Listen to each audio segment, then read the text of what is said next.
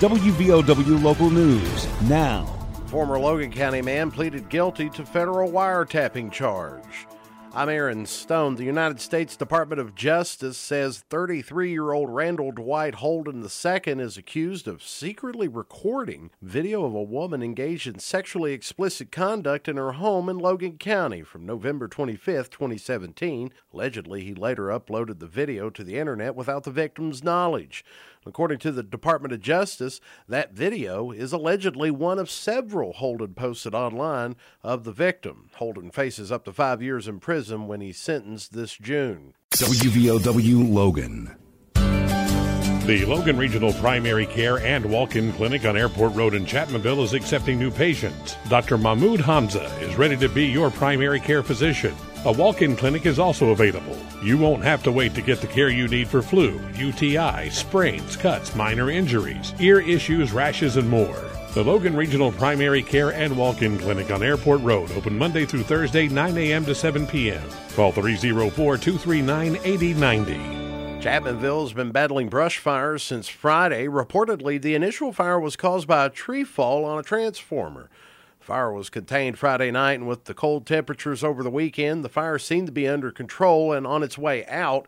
However, windy days since have rekindled the flames on Wednesday. No residences or businesses have suffered damage so far, but a wind advisory is still in effect today until 1 o'clock tonight. South winds at 15 to 25 miles per hour with gusts up to 50 miles an hour expected. And this is for portions of southwest Virginia and majority of West Virginia. Gusty winds could blow around unsecured objects and toppling them over, blowing tree limbs out of trees, and there could even be a few power outages as a result. Use extra caution when driving, especially if operating high profile vehicles.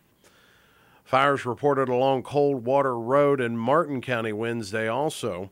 Inez Fire Rescue reported the wildfire has consumed an estimated 250 acres. State Attorney General Patrick Morrisey on Wednesday unveiled a memorandum of understanding between the state of West Virginia, 54 West Virginia counties who have pending litigation against opioid companies, and a number of West Virginia cities and towns who also have legal action pending. The Attorney General added it had taken several months and a lot of meetings between his staff and representatives of the government bodies to reach the arrangement arrangement, and the agreement will still need the approval of each of the county commissions or city councils for those who are part of the agreement, and the legislature and governor's office will also be asked to come aboard. The plan called for the creation of a foundation to oversee the distribution of settlement or judgment funds. The agreed to formula would put 72.5% of any settlement or judgment to the foundation, Meanwhile, 24.5% of the settlement or judgment dollars will be allocated to local governments and 3% will be held in escrow by the state. Morrisey said it's critical to note all funds must be directed toward opioid abatement. The state would be broken into six regions for the distribution. Morrisey also said that needs of each region as a result of the opioid crisis are not the same. A couple was arrested for allegedly plotting to rob the Lavalette Goodwill store. I'm Aaron Stone.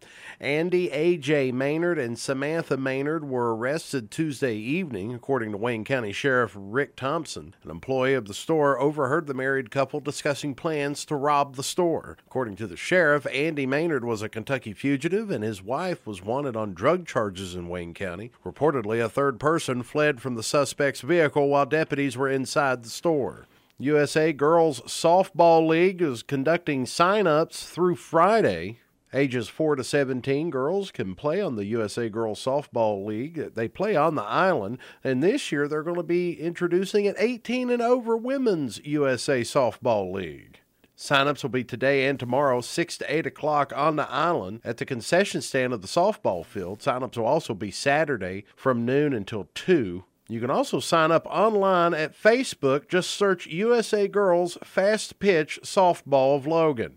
And the Logan Wildcats improved to 16 and 1 on the season with a 59-56 defeat of the Chapmanville Tigers last night at Willie Akers Arena. Get local news on demand at WVLWradio.com and on your smart device. Here's the Coalfields forecast from the Storm Tracker 13 Weather Center. I'm Storm Tracker 13 Chief Meteorologist Spencer Atkins. Today, we are expecting the rain to move in late and the wind to just gradually continue to get stronger and stronger. This is really a gusty day, so could even reach severe limits as a front comes through this evening with real strong wind gusts that could jump on the front to about 40 to 50 miles per hour briefly. So we're ramping up to that point, and then it will ramp back down throughout the nighttime. Still have a little light shower possible late after midnight, but again, things are going to dry out. 32 overnight, only 40 for Friday. There's hope here in this forecast. Saturday, upper 40s and sunny. We're back in the upper 50s, pushing 60 Sunday. I'm 13 News Chief Meteorologist Spencer Atkins. Listen throughout the day or click on tristateupdate.com for more weather information from the Storm Tracker 13 Weather Center.